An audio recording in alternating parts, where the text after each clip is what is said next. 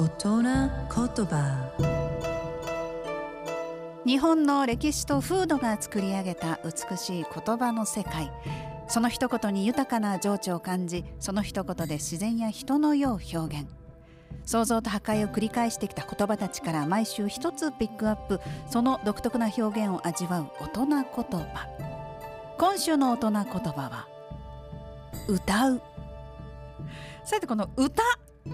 いう言葉の語源ですが打つという動詞の名詞形という説があるんですね。こう歌は表紙を打って歌う。だから打つもの打つことが歌の語源になるそうです。で動詞の歌うの方なんですがこう手拍子を取り合って打ち合って歌謡するということでこの打ち合うを語源とする説が有力とされているんだそうです。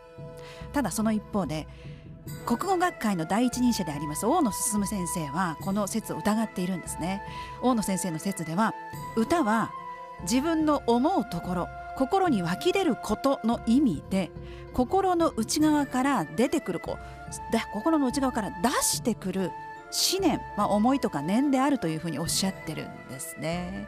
その成り立ち、まあ、はっきりこうわからないのが言葉なんですがその言葉で歌わずにはいられないっていうのが面白いですよね。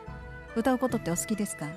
上手じゃないからっていう人もシャワー浴びてる時はお風呂入ってるとか一人の時は歌ったりしません？ね歌って嫌いっていう人はよっぽどいないんじゃないかな。美しい日本語を味わう大人言葉でした。